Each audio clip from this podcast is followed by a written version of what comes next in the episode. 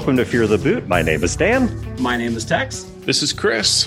Okay, so let me pause here to explain a couple things, and then I'm going to get to introducing the two other folks on the show. First off, if the sound quality seems a bit different, it's because in order to make this show work, we had to move it to Zoom because we have people in five different parts of the nation on this show. So we have had to go to Zoom. So I do not have for this access to my usual studio setup.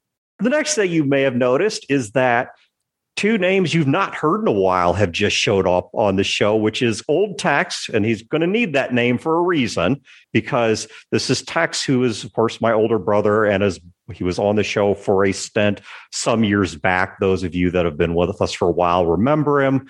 Those of you that haven't been with us that long have probably at least heard me mention his name. And then there is, of course, the omnipresent, at least in spirit, old man Hussey, who is in fact like the Titan Kronos. He predates us all and will still be changed somewhere beneath our feet when we all pass away and Olympus Falls. And he's got himself muted because he can't use technology. Go ahead, Chris. No, I was just nodding in silent agreement with what you had to say. I, that seems pretty pretty accurate to me. You're the first person I know who nods in silent agreement with his lips moving while on mute. But let's move right along. All right, so joining us today, we've got two additional people. I guess we'll call them new people that are guests joining us. Which first we'll go with. I'm just going in the order I see people in Zoom on my screen. We will start with Ben. Hi. Ben, would you like to introduce yourself, explain a little about who you are? Because you're probably the most qualified person on here. Sure. So, outside of the Battletech realm that you guys are going to be talking about tonight, I've been writing for 25 years professionally. Um, I've done journalism, communications, social media, video production, all kinds of stuff. My bailiwick is communications. But as far as Battletech goes, so I am best known for the 70 plus products that my fingers have had some manipulation in since 2001 through 2016. I was a playtester for FASA in, from 1996 on until they fell. I worked with WizKids in their quality assurance and playtesting area as a volunteer. I've done um, some side stuff. There was a thing with Pinnacle that MechWarrior was supposed to be doing that I was involved with that never made it off the table. So there's a lot of stuff. But I guess people who most play Battletech probably recognize my name, mostly tied with Herb Beas, um, the line developer. And I was the assistant line developer for eight years. And we pretty much manhandled the Jihad storyline as well as managed the merging of the WizKids timeline with the reconstituted Battletech, classic Battletech, whatever you want to call it, tech timeline that when I left was right before Oakland. So that entire period was um, a large part Herb and my doing. So I had a, a huge hand in creating and writing and producing and, and, managing all of that stuff. So that's where people will probably recognize my name from. You flip open any almost any project book or digital print publication between 2001 and 2016 and you'll see my name somewhere in there. And then the other person joining us is Newtex. Yeah, that would be me. Yes, who also has the distinction of being one of the few people alive who has a voice lower than mine without the use of any synthesizers, or at least I assume he's not using a synthesizer. I am a 14 year old girl. So I'm referring to him as new Tex first off because we have two texts on the show, as unlikely as that is. And nobody knows my brother by his actual first name, so why bother using it?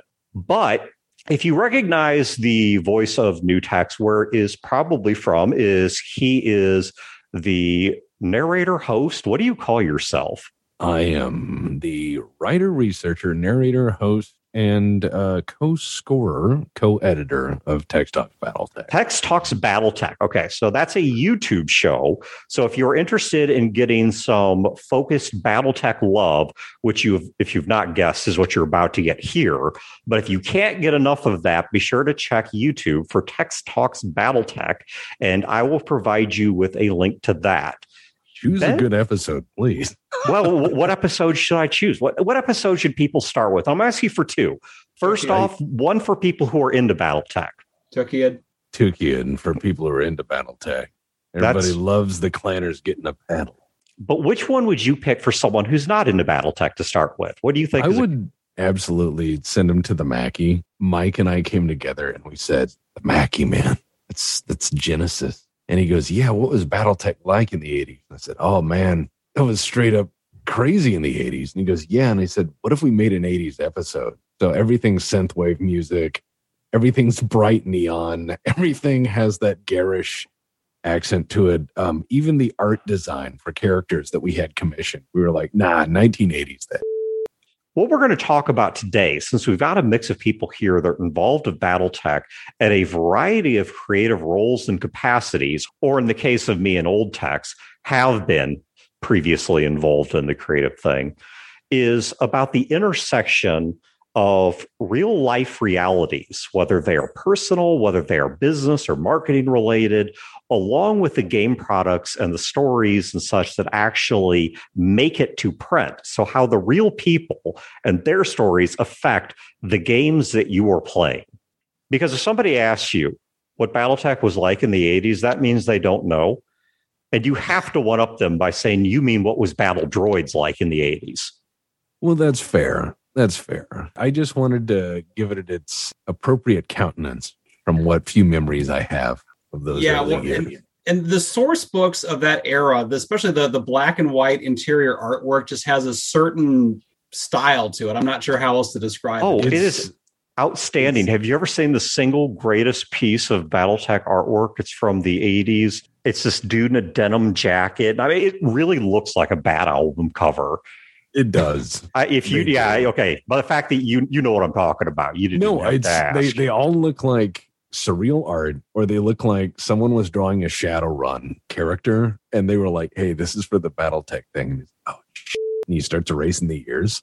Like there was like so for no reason you'd see like a guy with a longbow and a guy with a mace and a guy wearing scale mail, and then they like drew in a mech pilot on the end. And they were like, "This is a BattleTech picture now."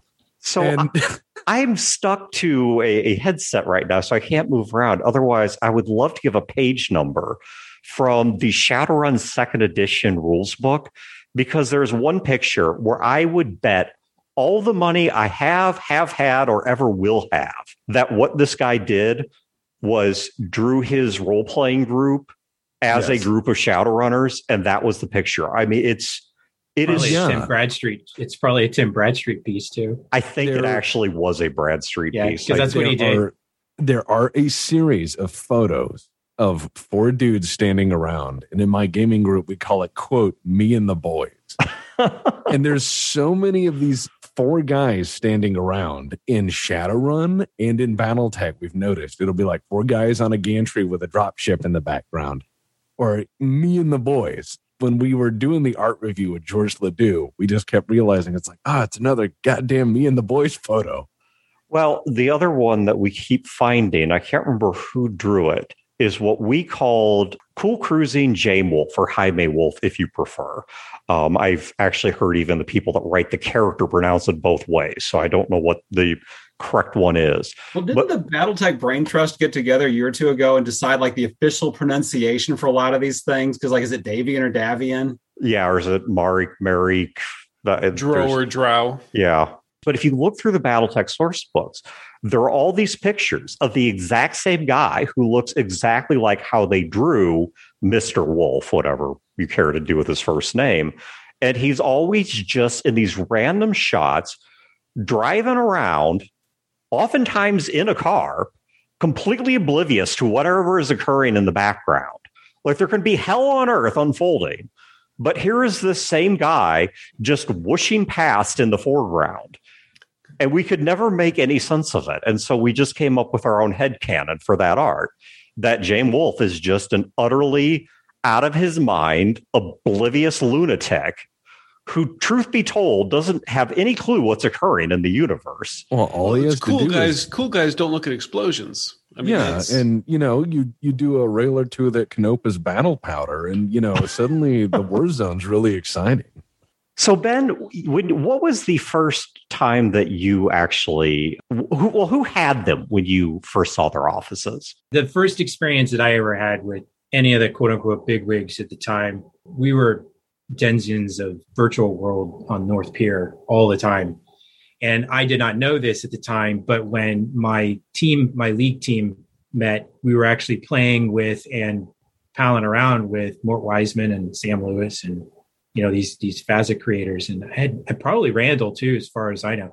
Eh, eh, we had no idea. We were just you know a bunch of college kids just totally engaged in in this mech combat, which is what brought me back to reintroduce me back to BattleTech because I played it in the 80s during high school. So, you know, when I got involved doing play testing, that was from a distance. And then the WizKids connection, the FanPro. I mean, FanPro was based in Germany at the time. The publisher and line developer was out of Germany. I've never actually seen an office from any of the iterations who's owned any of the IPs, actually. So, yeah, all my stuff has been basically remote. Have you guys seen there was a documentary on YouTube that came out somewhat recently that talked about virtual world? And uh, one of the things that I was really fascinated to learn is, you know, my, my brother and I had also gone to to Virtual World on the North Pier in Chicago because we lived in St. Louis at the time, and so we went up there and you know spent all our, our allowance there. And uh, you know, it seemed so high tech and so polished and so fancy. And then you know to realize that behind the scenes they were literally making it up as they went, and, and some of that stuff was literally handcrafted. Oh yeah, yeah, it was just, it was just amazing. Those pods, I think, it was really cool because it was the immersive aspect of it. I mean, at the time, you know, video arcades, the the old Star Wars pod for the the wireframe, you know, yeah. Death Star trench run. That I love that. That was that, always in that one. That game was one the sit down version of that game, easily yeah. one of the best arcade games ever made. Just yeah, just a riot from start to finish. And yeah. and even if you were successful and you restart the mission again, it was still just as much fun as the first time. And I remember at North Pier, the, the virtual world was a big thing, but the, they had the dactyl attack, which is like the true first VR immersion because that had the helmet. Yes. You stepped in the ring, you had the the trigger hand thingy, and I played that a lot too. And that the dactyl attack was just pretty cool. But then virtual was right outside of that, and then the fact that it was a pod and it was a simulator, and the fact that you were actually playing the first multiplayer you were playing against you know your friends and and these strangers and every icon on there was controlled by a person. That was like the beginnings that, that we started to see that later on you know morphed into take for granted now with multiplayer uh, you know online. So it was just that whole novelty aspect. Plus it was just giant robots with guns and we had war stories after and we would make missions up if they didn't give us stuff and that whole imagination immersion just really fed who I am because I'm very much a creative type and that just really got me got me rolling from there. So yeah, dactyl attack. Do other... we want to describe this to people? yeah, all right. Let me back up. All right, so small rats. Yeah, all right. Hmm. Let me explain what dactyl attack was. All right, yeah, for anyone that was not a 1980s mole rat, as Tex put it here just a second ago it was a as ben said it was a one of the very early if not the earliest virtual reality video games that was available outside of a concept stage. So at a consumer level where you could walk in somewhere and play. Once again if it wasn't the first it was very very early in this. It was the very first thing i ever laid hands on personally. Yes. And they actually not only had those at Virtual World in Chicago, I'm sure they were in other places. They also did exist down here in St. Louis. There was an arcade called, I believe it was Exhilarama that had them. And I don't know if it if they bought the units off of the same company or where they got them from or what the distribution was like or, or if they bought them used. I have no idea where they came from, but they eventually showed up down here. And what it was is you would stand in a circular railing. So you'd stand like on a little platform and there'd be these metal rails around you to keep you from walking off and i also don't know to what extent they did motion tracking or had cameras i just i just don't recall. You would put the vr headset on and you had these like arc firing guns. Like you really couldn't shoot directly at much because they shot up like an artillery piece. They'd come back down. And there would be four other people on an open playing field of sorts. It was it's kind of hard to explain, but it's like a bunch of like stairs and platforms and whatever. But then there was this pterodactyl that all joust like. I realize I'm dating myself there even further back, would come down and would attack everybody and be everybody's problem while you were trying to fight each other. And there was a follow up game that was made later to that, that was a virtual reality sit down mech simulator. Now, this was not Battletech. This was something else. I'm right. guessing they took the concept but didn't have the intellectual property rights or something. But they did make a full virtual reality sit down mech on mech combat sim. Now, mm-hmm. what we're talking about though at virtual world for these Battletech pods was they, I guess they're more like like fighter simulators. Yeah, because with the others, you actually put like a bucket on your head that had like a seven inch TV in it. And right. with with the BattleTech pods, you didn't actually put something on your head. It was more you were sitting in the simulator. Yeah, yeah. You sat down. There was a screen in front of you, a fairly broad screen, but it was a screen nonetheless. And if you were a more advanced player, they had like switches going across the top. And then you had like a joystick with some buttons on it, a throttle, some buttons on it. And then there was like a number pad, like you would see on a telephone, but it was used for punching in codes to override mm. mech shutdowns and things like that. And they would close you in this pod.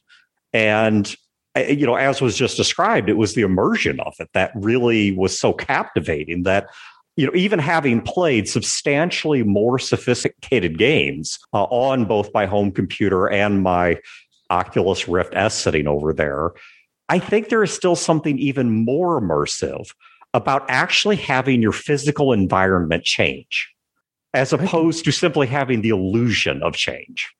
Yeah. And that was kind of my first aha moment that got me to kind of want to revisit my childhood a little bit and kind of start stitching this together. Is, you know, Battletech also has a very deep history and lore and canon that's, you know, just as deep as, as almost any other sci fi, you know, major property. And so I remember watching this documentary about virtual worlds, and they mentioned offhandedly that oh yeah you know there's only so much video memory and we only had so much room to store wireframes so the mechs had to have interchangeable arms and legs and so they were like a few arms and a few legs and a few torsos, and we had to swap them up to make all the mechs.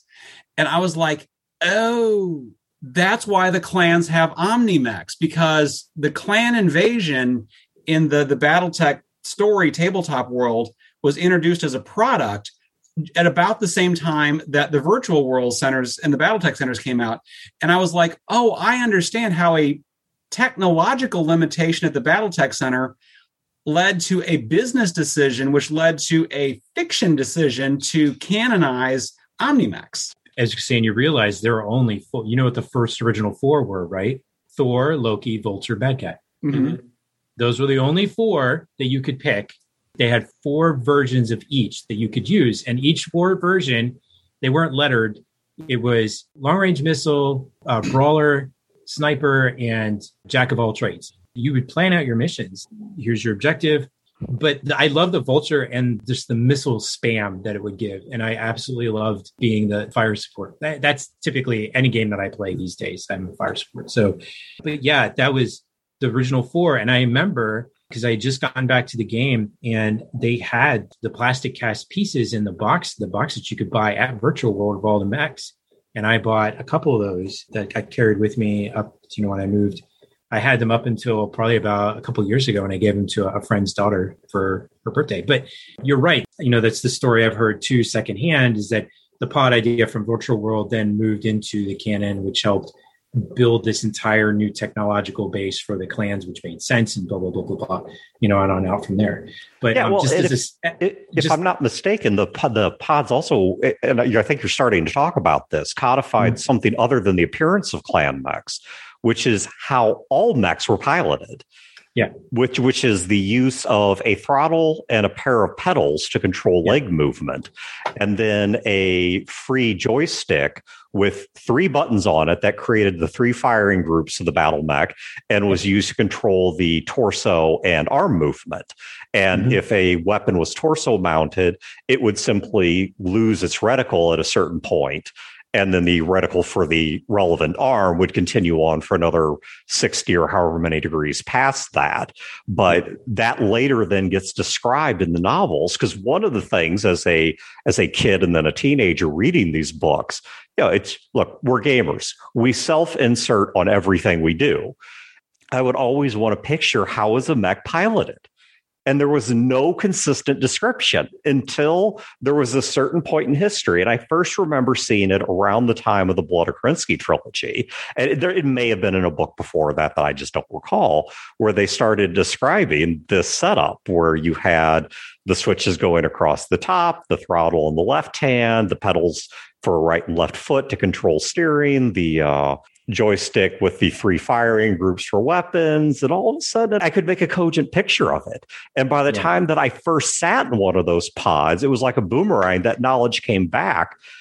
So I went from the novels to sitting in one of the pods and already knew how to pilot the pods by virtue of the pods having been described in abstract in the novels. One of the cool things too is that they gave us the actual specs for the, the each of the units. So like we knew how many seconds you had for reloads. And so we would actually on the drive from northern to North Pier, we would actually plot okay, take this weapon load out because we know that this time you can spam X. This was like back when people started to know like, you know, FPS and all that. How many shots you can shoot, you can do in 30 seconds you know you're going to run in sprint for count to 10 and then you know fire off everything back up because it's going to take x amount of because we had definitive times in real world timing how long it would take to dissipate heat um, how long the missiles took to recharge in the computer you know all that stuff. And it was just i mean it was mind boggling that that type of strategy that i see it's like commonplace now but back then it was like a novel thing and that was like an entire hour's car ride figuring out that strategy and then coming back with the war stories after that. It was just it was awesome. do you still have do you still have your uh, your your manual, your booklet from the uh, no. uh, virtual world? Oh, my, I do. I do, and it's yeah. pristine. well, here's the story. my hat here because it because I, I was remember watching some episodes of Tex Talks BattleTech, and I was just completely enamored that like you know the American Civil War could be like three solid hour documentary. Like I was just blown away by like the fact that somebody would turn that into a three hour documentary when I remember it, you know, being five paragraphs in a source book. I and, I did some digging, and I, I, will say this: my first draft was easily six to eight hours, and my editor. I'm okay with that. Uh, no, my my editor was like, "Okay, no." so I, I would sit through that. I may revisit it. Just for him, yeah. here's, here's the just for old Tex. Here's the six, the full eight hour direct the Snyder cut of the Amaris coup. but what got me thinking is uh, I was watching Michael Todd and Travis Gardner had gone and, and, grabbed some of the the OG people from FASA and watching Tex talk about you know the, the the rich history and lore and canon of it and and realizing that I had this aha moment where like oh the mech pods created Omni-Mechs in the canon and so well, I was wondering what other things in the real world created fictional world canon. And like if the three big inflection points in Battletech's history are the clan invasion, the jihad, and the dark ages. And so I was curious what was going on in the real world with the real companies with intellectual property around the time that those three major things happened. So I'm going to obviously punt that one to Ben, Old Man Hussey, and Newtex because I would just for no other reason I want to hear New Newtex talk more. But he's being way too polite on this show, which means he's just he's effectively a consumer. Oh, um, oh no, I it's it's been a long day. It's just one of those things where at the end of the day, your brain tries to start going to sleep early. So you have to fight it with caffeine, and in this case, conversation. It's the two of you that have the voice for radio, not me. I got the face for radio to back it up. Okay, so you're talking about the three different inflection points. So I was there for roughly two of them. You know, everyone knows 2000 FASA folds, and then WizKids takes the license and they create an entirely new game. So one of the cool things is because I was, you know, on the, the alpha and beta teams for playtesting, we got to see the lore bits that they were adding to like the glossary stuff, and we would like parse that for information and of course we were NDA, so we couldn't really you know say anything. So we were very tight because we very much valued our jobs as playtesters. And you know, you leaked anything out on any bulletin board anywhere, you were immediately cast out, and that was it. You'd never get to work to do that stuff again. So we were always working within our groups and just like geeking out. So that's where we learned about this time jump forward all the way up to 31 32 i think was the first Stackpole short story that there was this entire change and and there was no explanation as to what happened And we had this new Dark Age because they wanted to separate the time out. They wanted to divorce what everyone knew as the old game to this new game because it was a completely different game dynamic. It was going to a completely different audience. The aim was, you know, at this new clickable miniature game, tabletop, fast game, 45 minutes, you know, that kind of thing, speed run. And WizKids wanted to separate that canon and that universe like with a, a, hard chop with the 30 at the time 3067 was the break point the static point. So you know they would have some throwback bones that they would tie back to the other you know like using like centurion you know the, the name centurion and, and some of the old unit names but they were really trying to forge their own way with this new dynamic but the backlash was really bad. And that that's partially because, and I speak as a marketing communications professional, WizKids marketing at the time absolutely sucked. I mean, it was just awful. They had no plan on on how to build this stuff out. They had no plan on introducing all of it. They were just going to drop it into the market and hope that the casual play base would run with it. And that's what they did. Now, I will say, caveat, I was not in, involved in internal meetings with WizKids. This is all stuff that I've gleaned from various developers and artists and whatnot who have worked on the projects. So this is all technically second and partially third hand material, but this is what I've just kind of assembled as to what's happened. So if there's like Kelly wants to come in and contradict me, I have no problems with that. But basically what happened, that that's where that first split happens. So the dark age comes from this entire dynamic of WizKids wanting to chart its own course. But they realized very quickly that it was a very bad idea because they had a ready-made player base that I think the old FASA employees like Randall, who was working for WizKids, argued that there is a ready-made fan base that they could tap into that they were currently pissing off. And it just makes that climb harder when you're dropping a new game in if you're excluding this entire segment, no matter how small or niche it might be. Did the players still carry over? Because I remember after college, I moved away and was kind of away from BattleTech for a while, and then when I moved back, I was started snooping around on the internet for BattleTech, and I found this little clicky base thing. I was like, "What?" Yeah. And so I'm curious. I mean, I don't know if you know the answer to this, but just from my business perspective, how many of the FASA classic BattleTech customers started playing clicky base? I honestly don't know. I know anecdotally in my area in Pittsburgh, we had three big Battletech groups, and two of them sort of adopted into playing clicky tech. Part of the reason was me and a couple of other diehard players from the Steel City Mech. We went out and actively we really made campaign stories and we really tried to bring a, a fun campaign dynamic to these games. WizKids organized play really tried I honestly don't know how much of a rollover was. I know that there is animosity all across the boards, the various forums and whatnot. There is just a lot of angst. And that's why somehow, and somebody spoke up, and I'm guessing it was Randall, convinced WizKids that they really needed to continue to bridge that gap. They needed to bridge 3067 with 3132. And they really needed to start putting out material to get people to that point because they needed to get that old guard buy in. Because otherwise, they were going to drop that entirely and stick with their own thing. And if people never made another book for it, they were going to continue doing it. And there are games like that that have followings. Uh, Renegade Legion is one of those. I see that game hasn't had anything printed in almost 30, 40 years.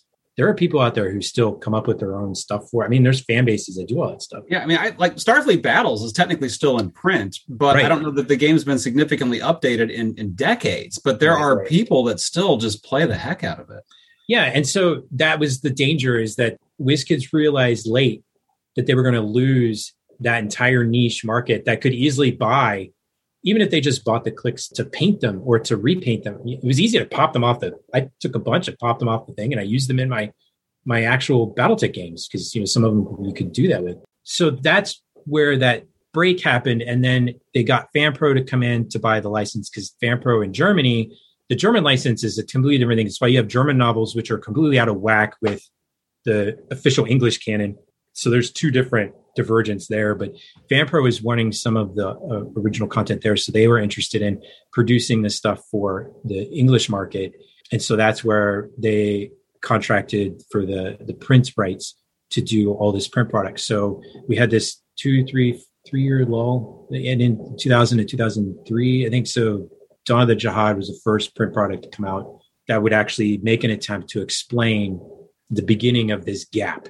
Okay, so so the jihad was really introduced as a retcon to explain that, like, okay, we were here, we jumped 60 years into the future, and now we have to start filling in what happened in this 60 year gap. Yes and no. Yes okay. and no. Yeah. Okay. So the jihad was actually so FASA actually was going to have a Comstar revolt. That was in the plan. And yeah, no, I, I, have this. that. I know that only because you mentioned the the, the meals, Dan, where all the the FASA people would sit around and stuff. I, I got to be at a couple of those in the mid '90s, and yeah, before FASA folded, the I was given a document that was going to lay out everything that was going to happen in regards to the Comstar revolt, the jihad, and it didn't tie it into Dark Age because obviously that had not come about yet, but that plot line was laid out to a certain extent as to how that was going to go. Yeah, so all the books and and all the material was leading to that point. They had already known that that was where they were going, and if FASA had held on to the license, turn of the year, you would have seen these major events start to happen. So it was weirdly. So we're talking about real life and things in the in the game the inflection points you have are really good, but a lot of misconception that still exists today, but to much lesser extent now, is that the jihad was named because of 9 11. And that wasn't the case. It was just an unfortunate circumstance. The jihad was named the jihad back in the, I think, the 90s. That document that Chris talks about, Herb's seen it, and that's where the naming was from. And there was actually a hard discussion: Do we continue forward with this name? And it it still carried the context of the Comstar Holy War, and it was the I mean, that was the nomenclature that worked. And it was an unfortunate, you know, tie to real life in that sense. But and funny side story, both Herb and I got extensive background checks because of our work with Battletech and the Jihad stuff. When I went to work with the Spy Museum in DC, they did an extensive background check and I got questioned about it several times by CIA and FBI agents who were tied to the museum that were hired to do the background checks. And that was a fun conversation. So, but yeah, so the jihad thing was just an unfortunate context, but that's where that all came from. But that was an actual plan from the start. So what Randall did was take that as the starting point. And then we did not plot jihad to 3032 in one go. To be honest, that was a year by year thing. Every book that we were putting out, we spent a year ahead of time. So Dawn of the Jihad came out 2003. So 2002 was plotting out 3067, 3068. Then the next book was 3070. That was plotted out the year prior before it came out. So we started building this timeline document. We had events in there that never got covered. When Herb left and I had the first iteration of ilClan ready to go, uh, almost ready to go before things happened. The timeline document was over 350 word pages. It was massive because we were plotting everything out to make so everything made sense. And the reason why the stories felt so connected and so deep is because we spent time working with our writers to make sure that if you're mentioning this, we have to make sure that we're having a Chekhov's gun moment years back so that we can set this up right we were doing all of that. And then no matter what product was coming out, whether it was a TRO entry that was mentioning one pilot with one incident, we had to make sure that that was tied somewhere. And you can imagine I was doing that for War, the eventual. So Wars Reaving is its own story. That was the book I knew I was going to write. Nobody told me I was going to write it. I knew I was going to write it because I was insistent on it because I was the only clan cheerleader at the time. Uh, so I was making sure that all the clan stuff I was keeping track of so that when we got to the eventual point where I could actually write the book, which for a long time was never going to be written.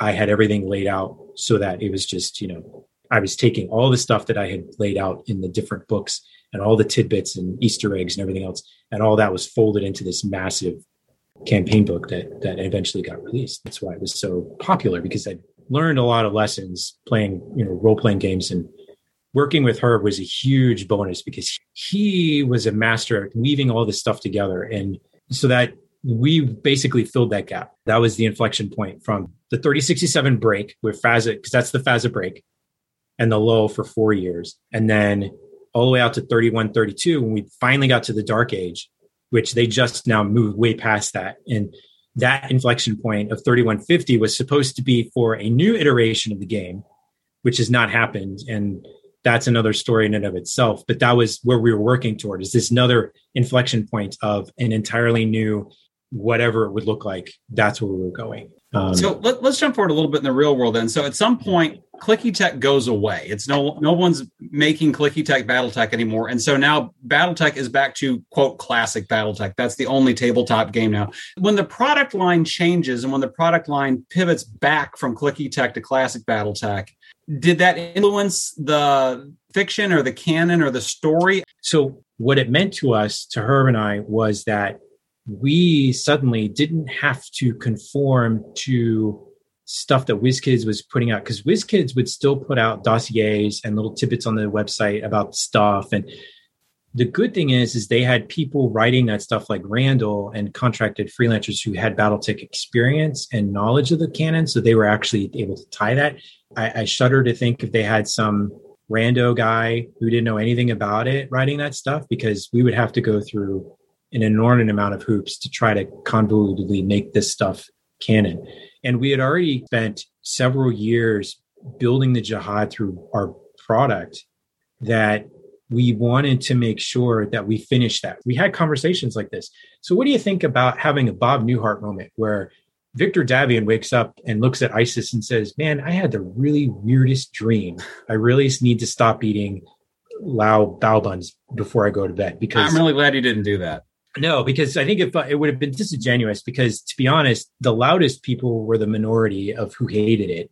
Because we've been writing such good story and campaign, we really wanted to lean into that. So we made the choice, I think for good, although some would argue for ill, to move forward with that. So what that actually allowed us to do was to be a little bit more free. There, there was no more WizKids oversight as far as like sticking to certain things like this faction has to come into play so you have to build the seeds for that faction. So steel wolves is a good example. Um, we had to make you know allowances to that so that that faction would plausibly come about. And we didn't have to do that anymore. We didn't have to worry about them putting in tidbits about the fall of terra in some weird way. This character of stone is a good example. We, they never came up with a backstory for him. They just said devlin stone sounds like a cool name. Let's use that and we came up with convoluted backstories that worked for that. And we actually leaked three of those theories in some of the books that we did. So we had more freedom. So what that actually allowed us to do is more product that catered more to what we wanted to write Battletech for. And we had no restraints as far as what that future hookup. We still knew that we had the 3132 to 3140 to that 10 year period we had to work towards because that was still set in stone by the product and books and stuff that WizKids had put out. We still had to work towards that. But that was our goal. And now we had a much more open road to get there. And what that allowed us to do, because WizKids said, you're not talking about the Homeworld Clans. That's not in our product vision. We're not going in that direction. Just ignore it. We don't want any of those factions in play. And so our canon reason was they went silent. And, you know, there's some horrible war. Some third rate marketing person called it the war of Reaving. Had no idea what he meant by that, but he just threw that in there in the early glossary, and that's what we had to deal with. And so we stuck with that. And then now all of a sudden, those gates were gone, and we had like this open tunnel that we could run through. And that's when I started pushing to have Wars of Reaving come out because now we could tell that story, but we're not beholden to the limitations that were set before. Now we could tell that story. And that's where we had the freedom to put that out and I had the freedom to completely set up the fall of Terra uh, in total chaos, which you know details the Jihad War all the way to the to the fall of the Master, the invasion of Terra, which was awesome for me to be able to plot out and do those things we couldn't have done before, and now we could do them, and that's what allowed us to to play with that. So. So, real world implications of like losing a license or having license limitations and a company's like projected goal of what they wanted. So, you know, we're going back to WizKids. This is the game they wanted to, to sell. This is the nebulous backstory they had for it. They allowed us to make those connections. And then when they took the game away and stopped putting the novels out, it gave us free reign to run the rest of the way through to make that connection then go past that. So, you know, inflection points in the real world really do have an implication on how product stuff hits. And you know it's funny people complain well you did the you know the, the, watching the conspiracy theories or just you know the conjecture about this that and the other. And there's a lot of times we can't see anything because we're under contract you know nda not to talk about stuff. And i mean i saw stuff oh god i saw stuff in the playtest notes back in 2001 that just sent us out the window because they were just we're like who wrote this stuff? They obviously have never played this game before. And now you've got like these Word of Blake ghost machines and you know they wanted to have tripods in the vein of war of the worlds. Right. Oh and, yeah. I remember those. I was like what the hell? Well at least there at least we got it to like super heavy as opposed to these bizarro they wanted like the full tilty oh god it was strange. Yeah i'm, I'm going to kick this one over to new Tex because I, I want to hear more about these tripods because i only became aware of them when they became they came out as the super heavies. And I even recoiled yeah. a bit at super heavies because FASA for decades, and while in the companies in the middle for decades had resisted. I mean, there was this kind of big munchkin group that wanted a 110 ton or a 200 ton mech, and they were always told no. That really goes back to what Old Tex was talking about inflection points. WizKids wanted a big, heavy tripod, big base plate unit. And it didn't matter what FASA's vision, they didn't know, FASA didn't own the IP anymore. It was WizKids IP to do whatever they wanted with. They wanted that. So it became our job to figure out how to make these come into life within the uh, canon well, constraints that we had. So this is a bit cynical on my part, and I may be asking you to conjecture a bit cynically. but do you think the 110 ton mechs were allowed because of the fact that they necessitated a higher dollar product?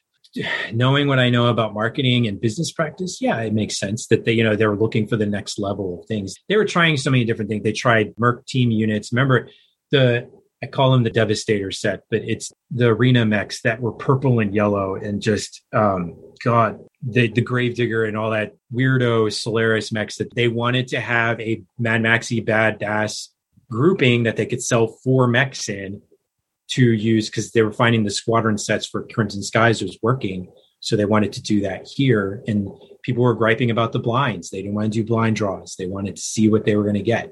And that's where that comes from. That I'm almost positive. The three tripods they did was built because they wanted something different and cool and not set to the old ways that would like show that they're moving forward with things. And so we had to find ways to justify it. We had no say and we can't do that.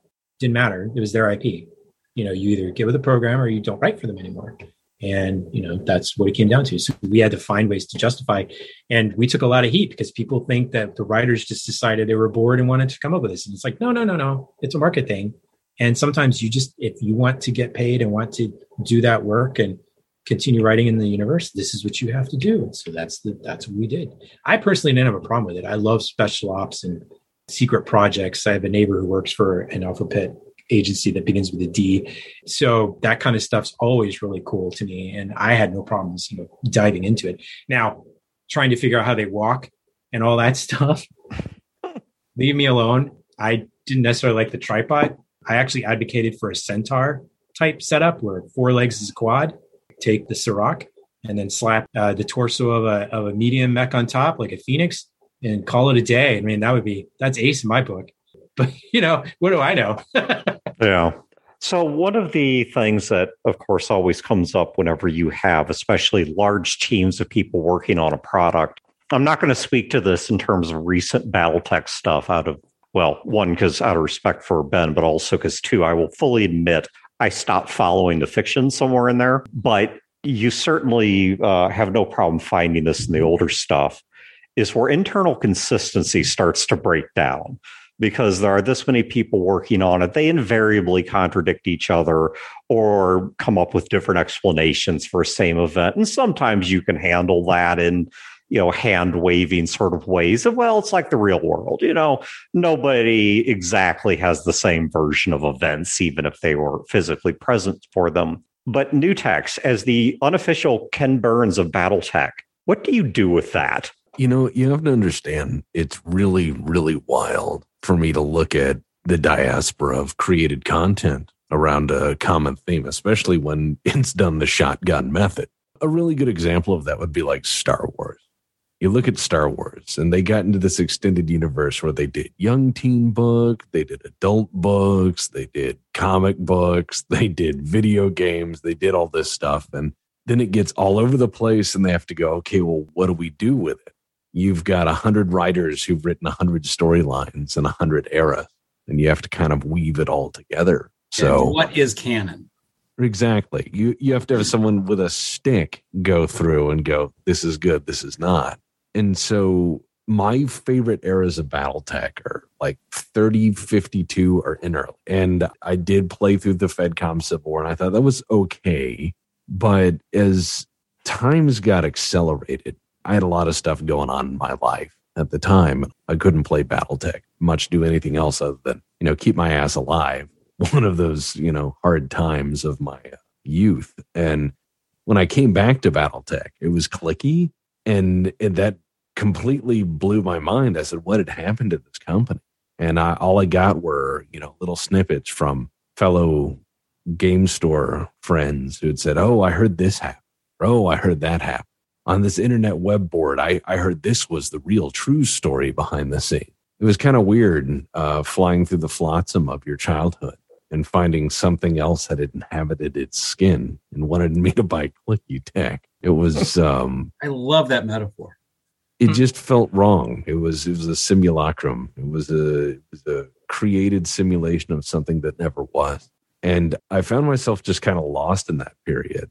But when when it comes down to tripods, my head just goes because I happen to know a lot about the industrialization of warfare, what I have a degree in. And so one of the things that I always made head canon is wire mechs in certain sizes and wire mechs have classifications. Well, they have a load lift it's like moving stuff on and off of a roll on, roll off ship. It's like moving tanks onto a train. Tanks ha- can't be a certain size, otherwise, they will hang off the rail car and won't go through the tunnel.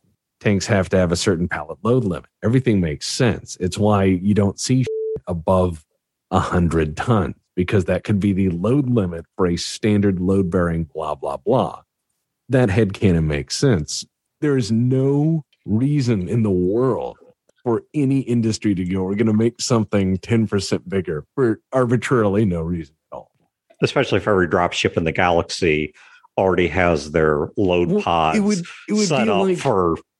It would be like Ferrari going, We made a car that's twice as wide. And you'd go, But why? And they're like, Well, it's really fast. And I'm like, Well, where can I drive it? And they're like, Oh, yeah. Whoops. So it's kind of like a Panamax Mac. That's what I'm saying. Is like they they would have here are the dimensions and here's the weight that can go in this thing. If you want to have something custom, it's going to be ground bound, like a lot of the Solaris crap that's just cobbled together from God knows what. Cool. I mean, I, I love the fact that the, the Battletech lore is good enough that we can talk about it like it's real history and like it makes mm. sense. Well, and that, to be honest, that speaks to what Herb and I really wanted to do and tried to do for 15 years is to make everything make sense and the tripod was a conundrum for exactly what Nutex was saying because we had issues with that exact same idea. It's like there are just some things that just don't realistically work. Even when you're fudging laws of physics, like Star Wars lives in a slightly separate physics world, and BattleTech lives in a slightly separate physics world, and we, it was dumb. We didn't like it. We did what we could with it. We didn't make it a huge centerpiece of the lore. And when the click stuff, I mean, you'll notice when the click stuff went away, we didn't really talk about it much after that. I think when we kind of set that up because we wanted it as a prototype and, you know, a special weapon, and we left it at that. And obviously, after we had freedom to run, we really didn't use them anymore. I can't speak to after I left, but contextually, that's where we were at. You know, and maybe that's a good place to end this show is because of the fact that it kind of it draws it around full circle because where we started was how real world realities and business realities were driving the creative side of Battletech. I mean, one of the things we were kicking around before the show is product runs. For example, a production run on a typical book is usually in the sometimes single digit hundreds or single digit thousands. You know, that it, I'm saying that the uh, the average source book print run was 3000 and yeah that it. So like you know i i am gonna have to go pet my comstar source book now knowing it's one of only 3000 that ever got printed. Yeah exactly. These were numbered. They could probably do it all by hand and not have to count very high to get there. But you know I, that's uh, kind of where i see us re-arriving at now is even in the modern day of battletech that marketing realities, that intellectual property realities are still very much driving this game. You know, the existence of the super heavy mechs and why there are mm-hmm. tripod mechs was a marketing decision more than a creative one. And, um, and I will say too that that's also true in the products that actually do make it to the table. So why do you think that there's so many mercenary handbooks and remastered handbooks and updated and revised versions of the mercenary handbook because that's one of the things that people really love is the idea of the mercenary. So well, it's because you can make your own. You, you can make right. your own unit with your own heraldry and your own yeah. backstory and exactly. and, and that's why you control the creative narrative in your game. Mm-hmm. so people for a long time would decry you know why isn't there more clan books? You know why not? Why aren't you doing a handbook for each of the clans not just warden and crusader and you know, the reality is that you have to look at the sale reality. This one sold a thousand units, but they sold over five years to sell out. Whereas, you know, a Davion book sells 2,000 units and it's gone in two months. Well, guess what more product is going to be put out? Davion, because that's what easier sells. now with the internet and with Kickstarter to more quickly engage with your fan base and see what they want. Yeah. So we were talking earlier about the Battletech Clan Invasion Kickstarters. If you look at the majority of all the tier goals and everything that's there, it's all miniature based because they know that's what the buying public for that is going to be the, the attraction of the miniatures. It's not, they threw lore stuff in there, but it's a small percentage based on everything else. Well, I'll tell you so, what had me oh. was the plastic mechs and the neoprene battle mats because I have kids.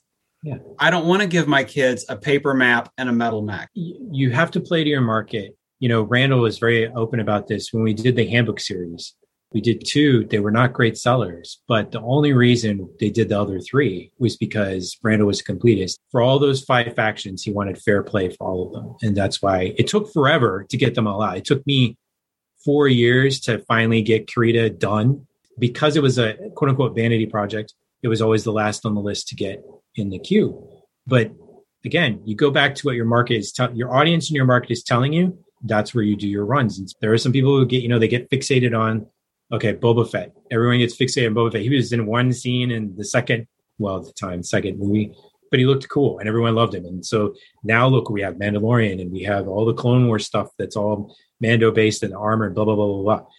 You go where your market and your audience is predominantly, and everything else kind of tails with that as much as we want to say that our world building and our canon is everything and the the strength of the writing does all that. Yeah it's really audience based and that you know that's that's the one thing i learned when working with herb is you know first thing he told me when i joined as assistant developer is you're not going to be able to write what you really want to write unless it's really what the audience wants to because ultimately what it comes down to is to make money to sell stuff to keep the game viable you have to go where the audience you have to write the stuff and put the stuff out where the audience is. Yeah. That's, that's where it is in regards good. to all of that stuff you actually had a bit more insight than i did i mean i have i have the document still somewhere the jihad document with all the details in there but as far as where it went from there yeah that is all you man so, new Tex. you spent a lot of time dominating this conversation. So, what, what can I say? I'm very, very shy. You are. You're a very bashful person.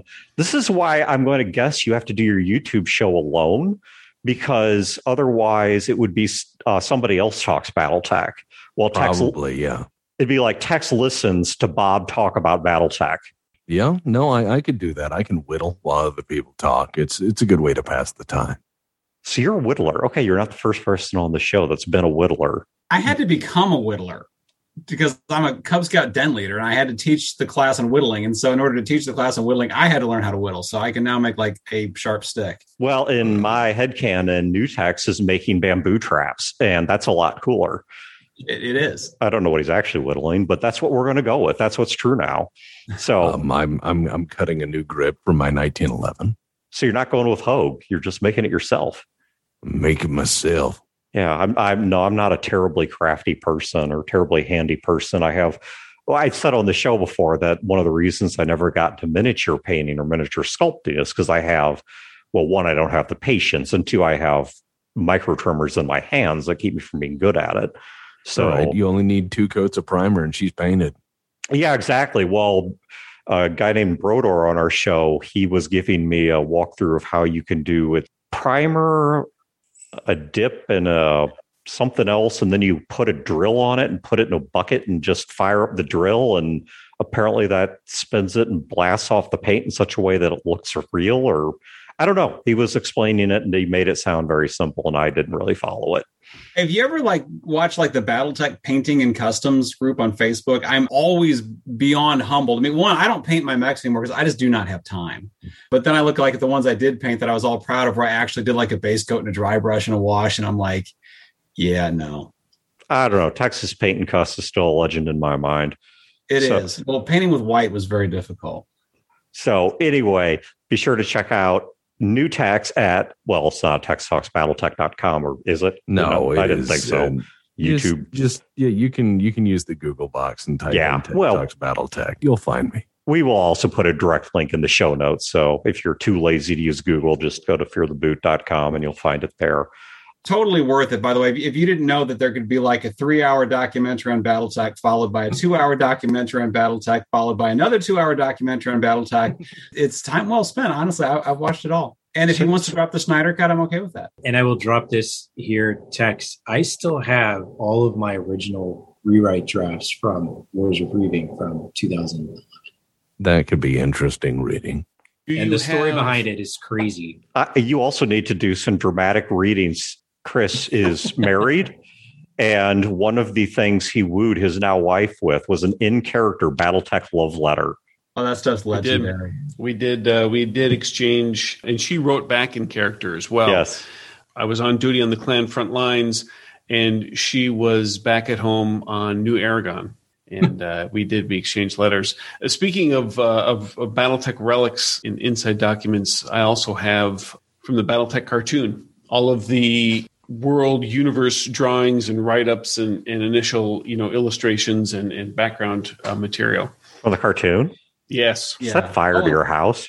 So, too, if, so if Nick from Sarna.net is listening, I know I promised to scan all my Mech Force North America magazines, and I've only gotten around to one of them.